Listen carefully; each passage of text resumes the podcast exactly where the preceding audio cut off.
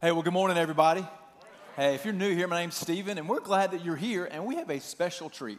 You know, as many of you know, we launched a campus in Sandy Springs back in the pandemic, like, why not, right? So, and October of 2020, we sent some leaders down there, and so um, we have a campus down in Sandy Springs. And one of the things that makes us a campus is that we always teach the same series and the same topics at the same time. And so um, today we have a special treat to have our lead pastor from our Sandy Springs campus, someone who had taught here many, many times up until two years ago and hasn't taught here since then. Uh, Joey McLaughlin is in the house today. And so Joey is not a guest. Joey is a son of Stone Creek. And so really glad to have him back, Jack. So come on, Joey, come on up here. Let's give him a warm Stone Creek welcome.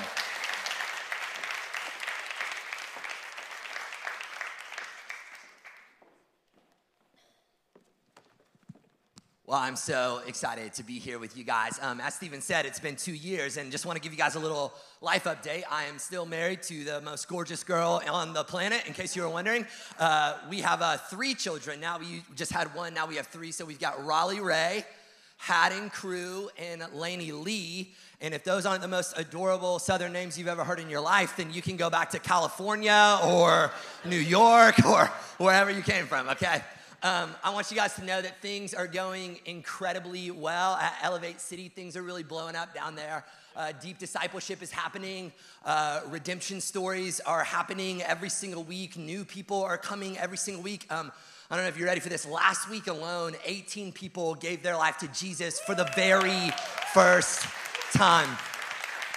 And that's our church, okay? Like we are one church that meets in multiple locations. When you give here, you are sowing in not just to this campus, but to all of our campuses. And so, from the bottom of my heart, I just wanna say thank you for not keeping Stone Creek to yourself. Thank you for believing in gospel centered multiplication because you are waking a generation up to the greatness of Jesus Christ. Um, I would be remiss if I got on this stage and didn't have a little bromance moment. And so, can we honor our pastor, Stephen Gibbs, for the 22 years that he's been investing at Stone Creek Church? God has done such a powerful work through his life here. He's done such a powerful work in my life through Stephen. I'm a better dad because of you, a better man because of you, a better husband because of you. My abs look great because of your core program, okay? And uh, so I'm just so grateful for the deposit that you made in my life. I've learned so much from you, but one thing that I've yet to learn from you is how to preach a sermon in 40 minutes. So let's get this show on the road, okay? Let me uh, pray for us and then we'll get started. Some of y'all are nervous. You should be. All right, here we go. Let's pray. Jesus, I love you. And I am beyond grateful for what you have done through this church in my life and in this community over the last 22 years. But God, I just stand here eagerly expectant today, believing that you're nowhere close to being done yet, and believing that you have so much more in store for us, God, from the bottom of my heart. I want people to get this word that I believe that you have in store for them today. I don't have words to explain or to accurately describe how deeply I want this for people today. God, I just forbid this being another church service that's just going through the motions of a religious experience and leaving here as normal. This is not a show or a production. This is your word, your living word that can jump off of the pages and into our life. And so, God, I can't do it today. I can't be clever enough or passionate enough or funny enough, but your Holy Spirit working and moving. You tell us in your word, not by might, not by power, but by my spirit. And so I just pray that your spirit would, would fill us today, would open our eyes, would open our hearts, and it would lead us into a new way to be human. I pray for it in Jesus' name. And all God's people said, Amen and amen. If you have your Bibles, and I hope that you do, Luke 24, Luke 24.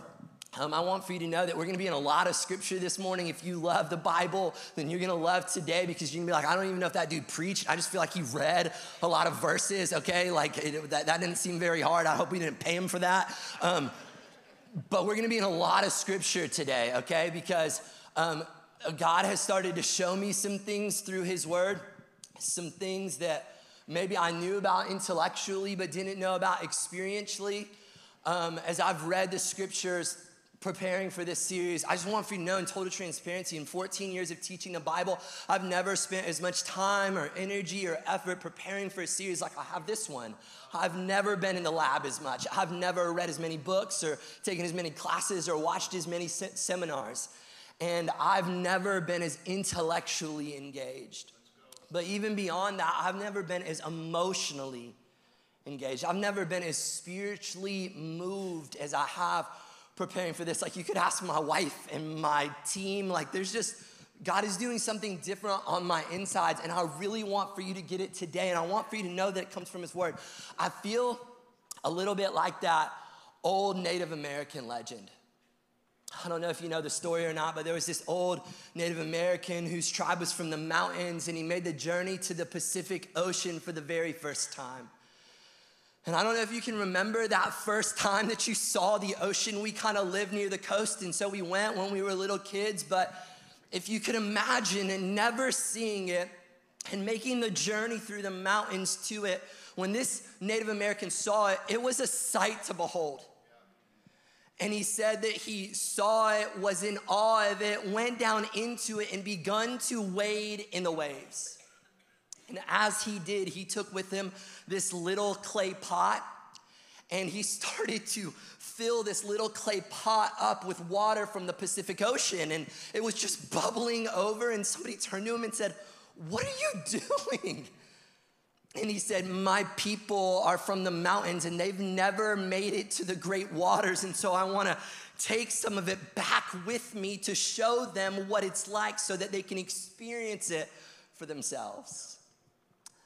Now, let me ask you do you think that that Native American showing his people some salty water in a little clay pot could ever accurately describe for them the experience of seeing the ocean for the very first time? No way, not in a million years.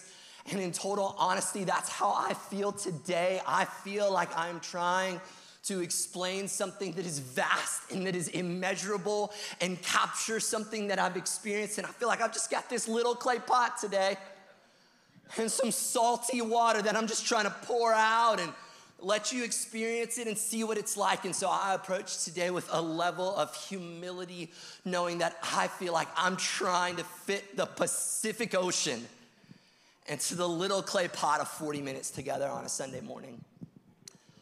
And so, with that being said, let me try to show you what I feel like God has shown me in His Word. Luke 24. I found something that I think that the church is missing. Then Jesus said to them, These are my words that I spoke to you while I was still with you, that everything written about me in the law of Moses and the prophets and the Psalms must be fulfilled. Then he opened their minds to understand the scriptures. Oh, if that would happen today. And he said to them, Thus it is written that the Christ should suffer and on the third day rise from the dead, and that repentance for the forgiveness of sins should be proclaimed in his name to all nations, beginning from Jerusalem. Verse 48 You are my witnesses of these things, and behold, I am sending the promise of my Father upon you. Here it is. But stay in the city until you are clothed with power from on high. Flip over to Acts chapter 1. Acts chapter 1, just a, just a book over, verse 8. I'm gonna beat you there because I've got screens. But you will receive power when the Holy Spirit has come upon you.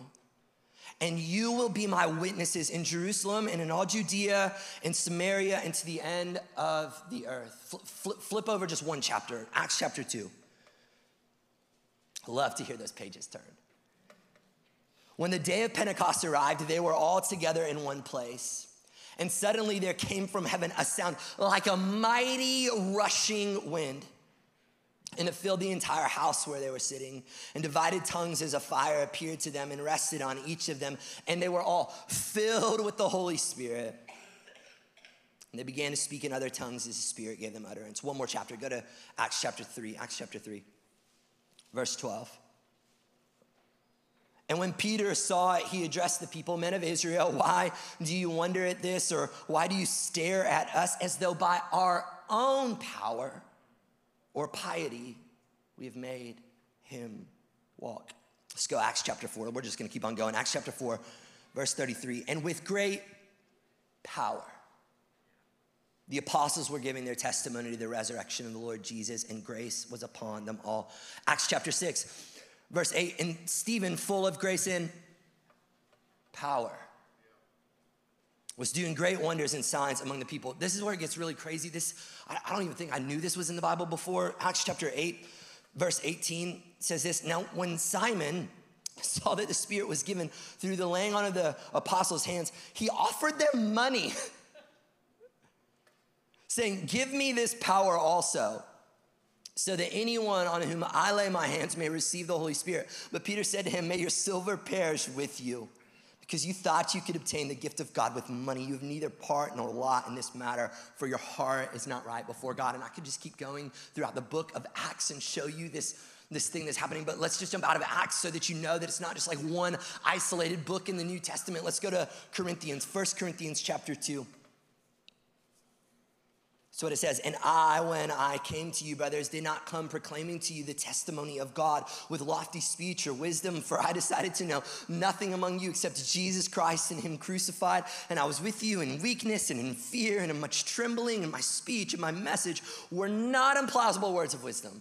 I wasn't intellectual. I didn't communicate great strategy. I didn't have great innovation. I didn't uh, introduce something new, but in demonstration of the Spirit and of power, so that your faith might not rest in the wisdom of men, but in the power of God.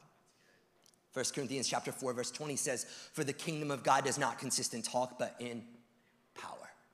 1 Thessalonians 1 5 says, Our gospel came to you not only in word, but also in, you guessed it, power and in the Holy Spirit and with full conviction. Romans 15, verse 13 May the God of hope fill you with all joy and peace in believing, so that by the power of the Holy Spirit you may abound in hope. Hope is impossible without this power. 2 Timothy 1 7, for God gave us a spirit not of fear, but of power and love and self control. And you should know this one, Ephesians chapter 3, verse 14. For this reason, I bow my knees before the Father, from whom every family in heaven and on earth is named, that according to the riches of his glory, he may grant you to be strengthened with power through his Spirit in your inner being. Now, to him who is able to do far more abundantly than all that we ask or think, according to the power at work within us. So, let me ask you today does that sound at all like the kind of life that you've been living or the kind of Christianity that you've been doing? If you were honest, and I know we're not supposed to be honest because we're in church, right? But if you were honest for just a second, is that what your life feels like?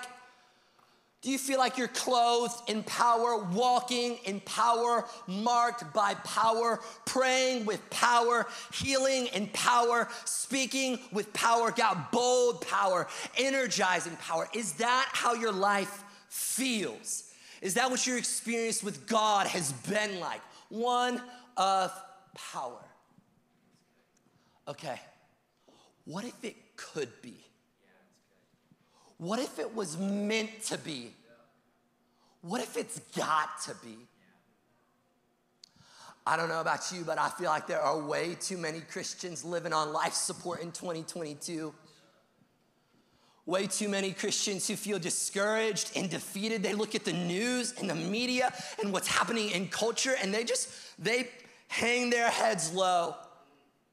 I don't know about you, but do you ever do you ever look in the mirror and ask yourself, like, what happened to me?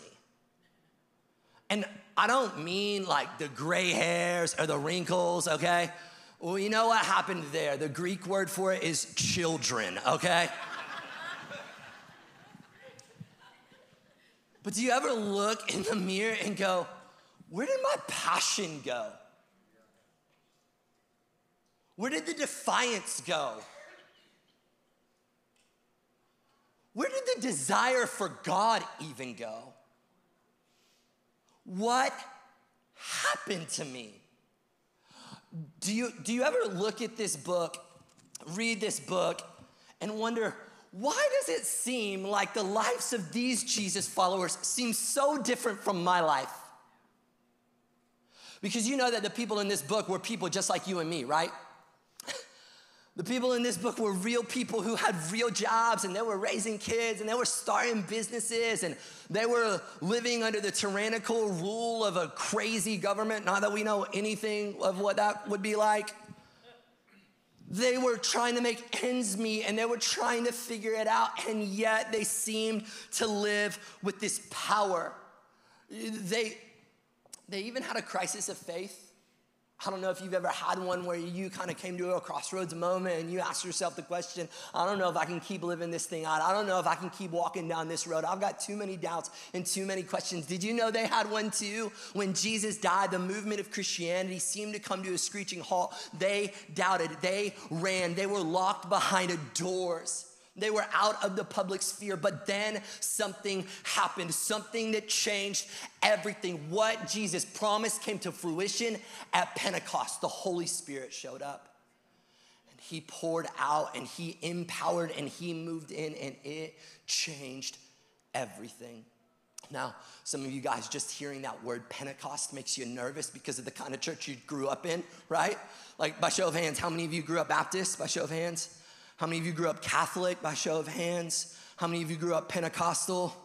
Yeah, you throw your hands way up in the air, right? You're like, here we are.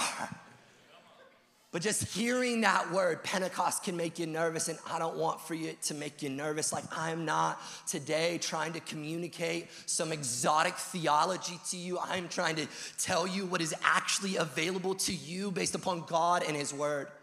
Like if you would read the New Testament, you would see that it is clear that the authors did not envision this power as some random sporadic phenomenon. The story of the New Testament in the book of Acts is what it looks like as an everyday Christian when and only when, if and only if you live in the power of the Holy Spirit. I saw this A.W. Tozer quote this week that just absolutely wrecked me. It says, if the Holy Spirit was withdrawn from the church today, 95% of what we would do would go on and no one would know the difference. If the Holy Spirit had been withdrawn from the New Testament church, 95% of what they did would stop and everyone would know the difference. We live life we do church and Christianity in our own strength in our own understanding in our own intellect. And I would contend today that's why it returns impotent and powerless and boring. But I want for you to know today that there is something different that is available. It is not exotic theology, it is not sensationalism. I'm just trying to show you what the scripture says is available to you and me. First Peter chapter 1 verse 3 says this, his divine power has granted to us all things that pertain to life and godliness. I want for you to know this power isn't just for preachers like that word all in the Greek, it just means all, okay?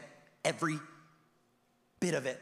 There's no power that was available to them that is not available to you and to me. I don't know what your background is theologically, but I'm telling you that if you were handed this book and you read it on an island and you came back, the one thing that you would conclude that they had in their life that seems missing from yours is the power of the Holy Spirit. And there would not be anything in this book that would lead you to indicate that that power isn't still available to you and me. We have this divine power for all things that pertain to life and godliness. It doesn't matter what area, whether it is intellectual power or spiritual power or emotional power or miraculous power, it is available to you and me. It's available, and I'm not talking Marvel, I'm not talking Star Wars today. I'm talking about real power, God, otherworldly, transcendent, supernatural power that's available to you and me, but that shows up in practical spaces in everyday life like power to read the Bible and have it make sense. You can't read this without the power of the Holy Spirit. It won't matter to you without the power of the Holy Spirit. Reading the Bible without the Holy Spirit is really boring. Reading the Bible with the Holy Spirit is a joy that you can't get enough of. The power of the Holy Spirit, it gives you power to remember when you forget. I don't know if you have a tendency of forgetting like I do, but there are times that I just forget and I need to be reminded. And like a missile from heaven, God will just send this scripture into my mind when I'm talking to somebody. And all of a sudden, I quote this scripture. I just say it to them. I don't even know where it came from. I don't even remember reading. I just say it to them like a missile from heaven. I got to go back and like make sure that it's actually in there later on, you know? What, did I just commit heresy? Like, is it? Because it's power, power to remember. I want for you to know that Christianity is going to be hopeless without the Holy Spirit. It's hopeless. Now, I coach lots of young pastors and teachers and preachers, and I tell I, I used to tell them all the time, you're never gonna be able to preach without the Holy Spirit. You're not gonna be able to do it. You're not gonna be able to every week because Sunday's always coming. It's like every preacher's got one good message, okay? Everybody's got one. Do you have two, okay? And can you do it the, the next week and the week after that and the week after that? Because I don't know, but it's a lot. Like, you don't pray for your pastor enough, okay? I'm just telling you, you need to pray for that man way more because every week he's got to get up here and monologue for 35 minutes, right? And he's got to be funny and interesting and insightful and wise and impart truth to you. And that's a lot of work, and you can't do without the Holy Spirit. So I've always told these young preachers, you're never gonna be able to preach without the Holy Spirit. But now, today, I'm going, you can't go to Walmart without the Holy Spirit. like, you can't. You're not gonna be able to live. You're not gonna be able to breathe. You're not gonna be able to do marriage. You're not gonna be able to do parenting without the Holy Spirit. But the Holy Spirit has been given to you and to me to make Christianity that is empty and religious without it, but that is powerful and active and supernatural with it. There's this scripture in the Bible that's just been haunting me that says that there is this form of godliness that denies the power of God. Avoid such people. Just God, far be it from me to ever be the kind of preacher person who ever falls into a form of godliness but denies the power of God. We're not playing religious games here. We're not talking about morality here. This is not a club. This is not for us to have good behavior. This is because the God of the universe sent his spirit inside of us to give us power, power to change the world. Second Corinthians chapter 3 verse 17 says this, but where the spirit of the Lord is there is freedom. There is power available that brings freedom in your life. I don't know what you're caught up in. I don't know what sin you're entangled in. I don't know what obstacle is front in, in front of you. I don't know what stronghold is wrapped around you, but this power can break everything that is in front of you.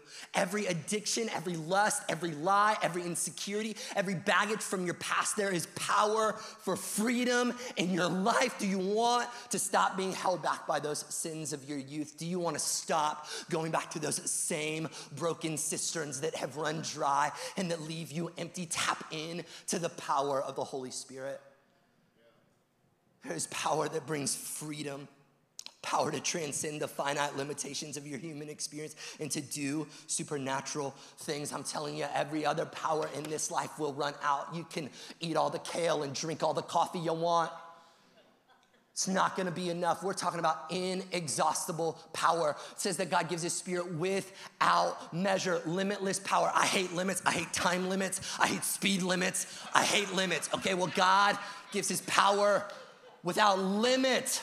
You can't exhaust it. It never runs dry. You never get to the bottom of it. You never get bored with God when you understand the power of God. We're talking about the God who has Genesis 1 on his resume who spoke the creation into existence. What might he want to do in you and me? There's power to change the world. Acts chapter 1, verse 8 says, But you will receive power when the Holy Spirit has come upon you, and you will be my witnesses in Jerusalem and in all Judea and Samaria and the end of the earth. This power is about becoming. If you're taking notes, you should write that down, tweet it. You're gonna need it, repeat it, okay? Because Power is about becoming. You have power to be my witnesses. You ever try to do witnessing? You ever try to share your faith? Well, this power isn't about doing, this power is about becoming where it changes you from the inside out because by the Spirit of God, you're seeing the greatness of Jesus and you're just wanting to give testament to what you have seen. You become this bold witness, power to say things that you never thought that you could say, to speak up in situations that you've remained silent, to shift your perspective and remind you that in the end, your reputation and your job and how people see you isn't gonna matter, but the kingdom of God certainly will. To remind you that in the end, that this gospel message needs to go out to all nations and it gives you power to change the world, power to be witnesses. The Greek word here is dunamis. Dunamis, and it's where we get our word for dynamite. It's explosive, it blows things up in your life. So I know you gotta be asking, well, where is it, Joey? Because I don't see it. Why don't I see it? Why don't I see this power of God? I want it. I mean, I really do. If it's available, I feel like I need that because I found myself stuck in some things that I would love to get out of. And I really want to believe the things in this book. I look around at this world and I got to know that there's another world. I need some hope in my soul. I need to be able to make it through this thing called life. I'm I'm suffocated by the 9 to 5. I want to know if there's a new way to be human. So why don't we see the power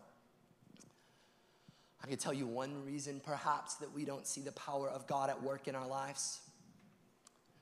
It's because we've engineered for ourselves lives where we do not even need it. We've allowed our money, and our things, and our stuff, technology, and our modern day luxuries to create a life that is so insulated from needing God that we would never have to reach out and depend upon the Spirit of God to provide for us. And I want for you to know that it's a veil. That, yeah, you can make it through these 80 years on planet Earth without the power of God, but you ain't stepping into eternity without it.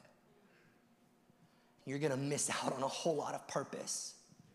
You're gonna miss out on a whole lot of joy until you begin to see your great need for the power of God and begin to desire the power of God. Did you know that Jesus lived in the power of God?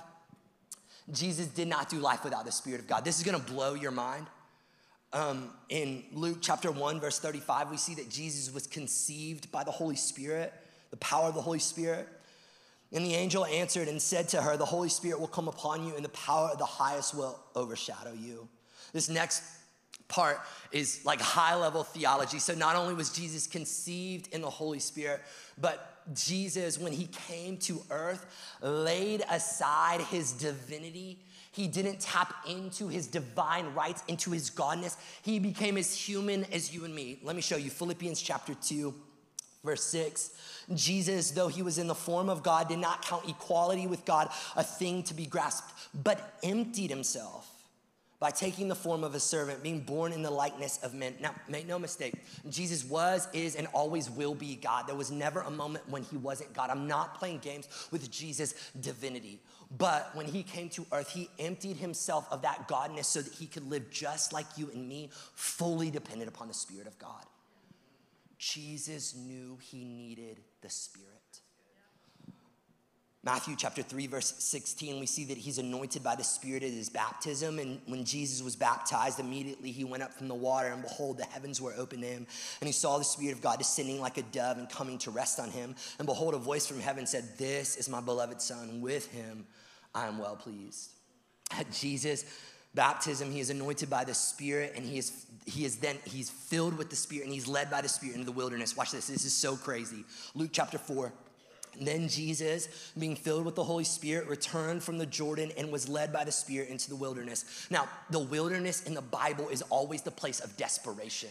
It doesn't matter if you look at Abraham or Moses or Elijah, when you go into the wilderness, it's the place of desperation, the place of need. So every time you see wilderness in the scriptures, think desperation because in that place of desperation, it moves you to a place of dependence and desire. And so Jesus is in the wilderness, in this place of desperation that moves him to a place of dependence and desire. And watch what Watch what happens in verse 14. Luke chapter 4, verse 14. Then Jesus returned in the power of the Spirit to Galilee and news of him went out through the surrounding region. He goes into the wilderness, the place of de- desperation. He discovers this need for dependence and desire, and he walks out in power. I need you to know that before Jesus is baptized in the Spirit, before he is led by the Spirit, filled with the Spirit, and then comes out in the power of the Spirit, there's no sermon Jesus preaches, there's no miracle Jesus performs, there's no disciple that Jesus makes, there's no ministry that happens, no life change that occurs, no famous sermon that gets communicated without the power of the Holy Spirit. But out of the power of the Holy Spirit, Jesus stands up in Luke chapter 4, verse 18, and he says, The Spirit of the Lord is upon me because he has anointed me to preach the gospel to the poor. He has sent me to heal the brokenhearted, to proclaim liberty to the captives and recovery of the sight to the blind, to set liberty all who are oppressed in Jesus' name. In the power of the Holy Spirit. And I want for you to know that at the end of that sermon, the crowds look in at Jesus and they go, Isn't this Joseph's son? They saw a distinguishable difference between Jesus walking in the Spirit and Jesus walking without the Spirit. Even when it was the cross, even when Jesus' calling was the cross, the Spirit gave him the ability to overcome it. Not my will, but yours be done. So let me ask you today look right at me. If the God of the universe, if Jesus Christ, the creator of all that is, knew that it was impossible to live life without the Spirit, then why do you and I think we can do life in our own strength?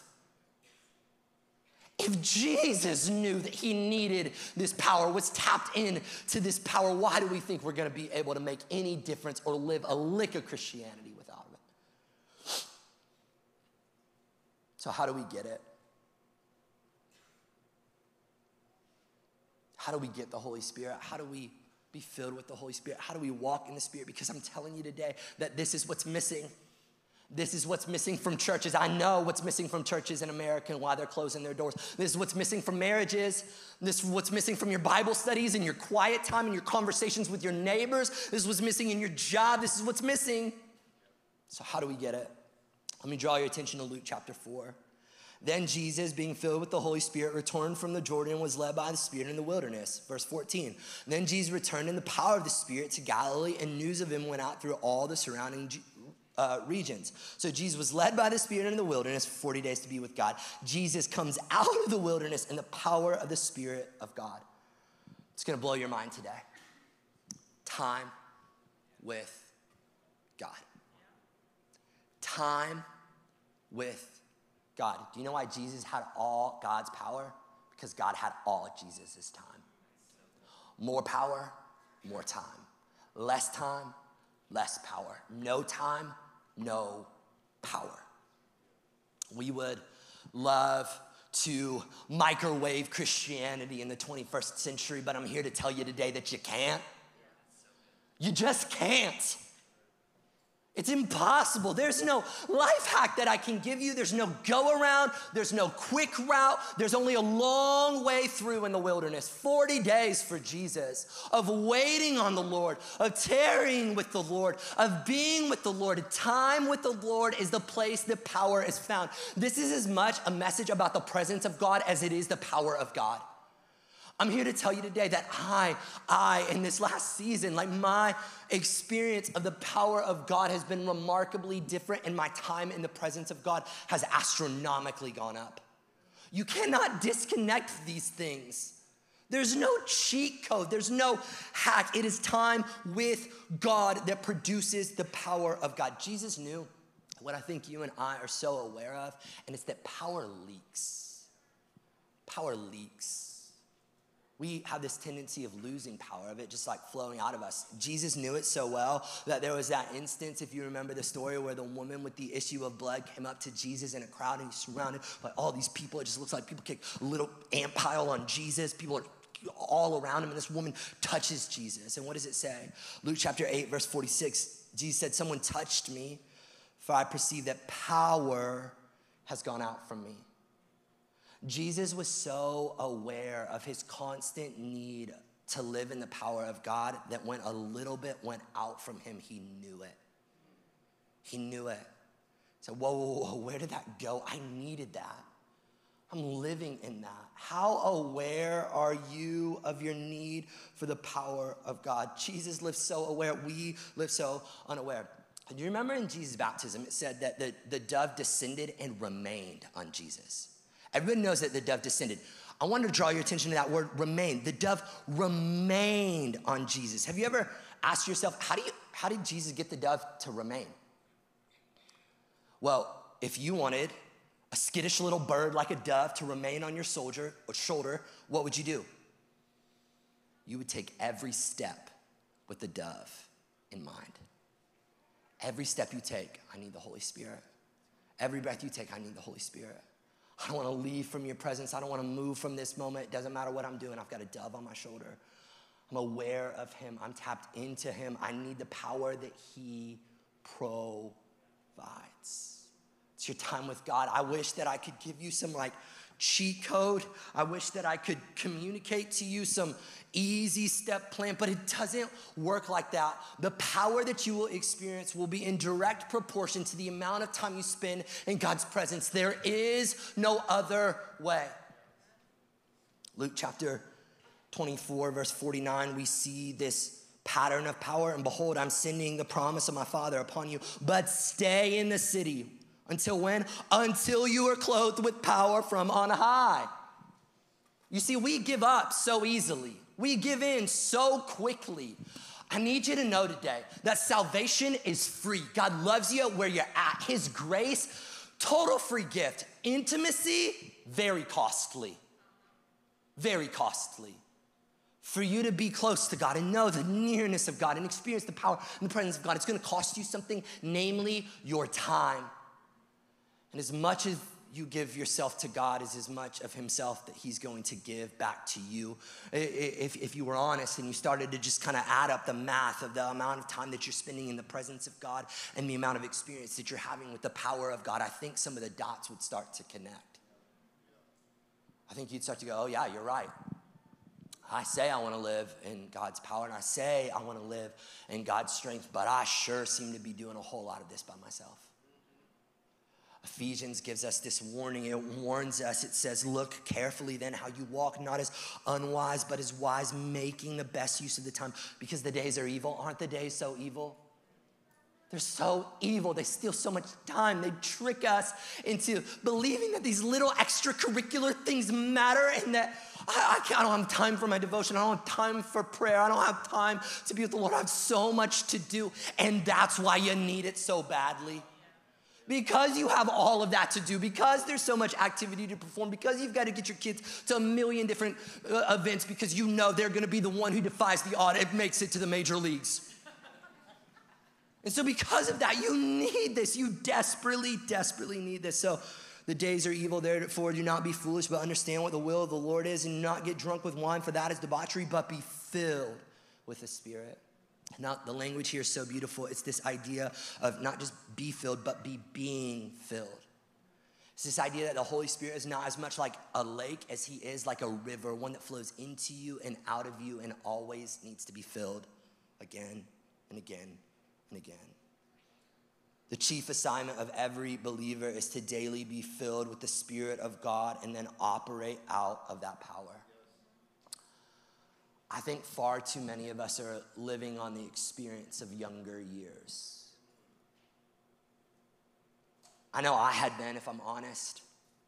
Younger years when I'd seen God move, younger years when I hungered to devour this word, younger years when I'd been in his presence and I would just let time pass away and evaporate, and because there was no place truly that I'd rather be in, I'd I've been trying to live on those younger years, and something is like broken in me, and where I've gone, I don't want to have a moment that I take a step that I'm not aware of this dove on my shoulder who wants to bring power and presence into my life, who wants to activate things in me, open my eyes to see, breathe afresh again. Philippians chapter 3 says this But whatever gain I had, I counted as loss for the sake of Christ.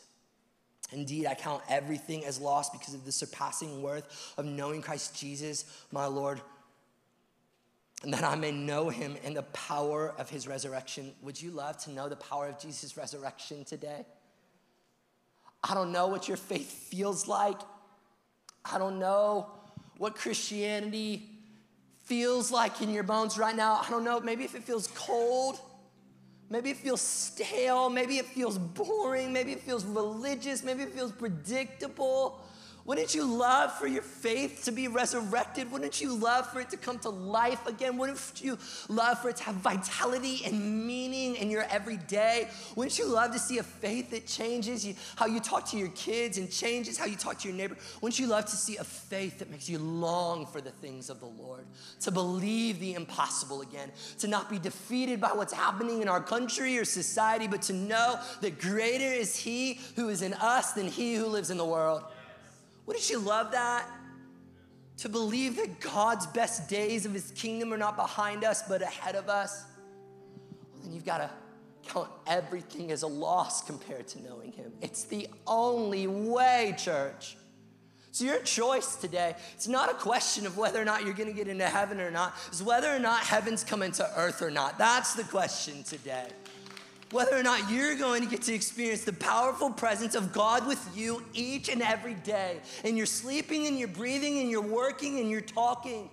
All the time, He's with you and He's wanting to move and He's wanting to open eyes and He's wanting to bring transformation and healing and renewing. He's wanting to do a new thing. But will you get desperate for it? Will you get into the wilderness? Will you adopt a rhythm and a pattern to access this power that's available to you and to me. I'm praying that the move of God's Spirit would pour out like it poured out in the book of Acts, that it would fill us like it filled the church of Corinth, that we would be people who are passionate, who know how to pray, who push back darkness, who love worship, who see miracles, and who see God's kingdom come. I'm praying for it. And listen, all of this may be brand new to you, and you're going, Joey, I don't this is wild. I need this. I'm here today, not on accident, but on purpose because my life has felt empty and dry and I need this power. If that's you, this is what God's word says. 1 Corinthians 12, 3, no one can say Jesus is Lord except through the Holy Spirit. The Holy Spirit is working in your heart right now to show you your need for a Savior. And I'm telling you, Jesus is that Savior. In the book of Acts, when Peter preached empowered by the Holy Spirit, he said, Listen, Jesus has come, He has died. God sent His Son to get you back into relationship with Him. And they go, Well, what do we do? what do we do? And when they heard this, they were cut to the heart and said to Peter, the rest of the apostles, brothers, what shall we do? And Peter said to them, Repent and be baptized, every one of you, in the name of Jesus Christ for the forgiveness of your sins, and you will receive the gift of the Holy Spirit. God sent his son 2,000 years ago to die because of how much he loved you, to pay for your sin, and to get you back in relationship with him. And that relationship comes with a gift called the Holy Spirit. And I want to make it available to you today. And so, with every head bowed and every eye closed, I want to talk to those of you who came into the room today. Maybe you didn't know God, you weren't a Christian, you weren't walking with Jesus, but today you're going, I want it, I need it. If that's you, just pray this prayer Jesus, I need you. I know you died on the cross for my sin. I believe it today like I've never believed it before. I believe you rose again from the dead. And I want you to raise my life too. If you prayed that prayer just as a bold, demonstration of the Holy Spirit's power at work within you, I just want, on the count of three, want to invite you to raise your hand. It's a sign that you are surrendering to God's work in your life. You're receiving the power that's available to you today. One, two, three. Yeah, praise God. Praise God. And amen. And amen. Amen. Hey, can we celebrate hands all over the room who saying, I want the power of God today? Eyes closed again for just a second. Now, maybe you're here today and you, you're a Christian. You know you're going to heaven. You, you've taken care of that before, but you would say, I need a fresh move of the Spirit of God today. My faith has gotten a little cold. It's gotten a little stale, it's gotten a little dry, and I need a fresh move, a fresh filling of His Spirit today. If that's you, I'm just gonna invite you to pray. Say, God, fill me again. Make me desperate. Fill me again. If you prayed that prayer on the count of three, would you just raise your hand so that we can know that God is filling people fresh again? One, two, three. Come on, all over the room, all over the room. Jesus, we love you. You are so worthy of glory and of honor and praise. Fill us again. In Jesus' name. All God's people said, Amen.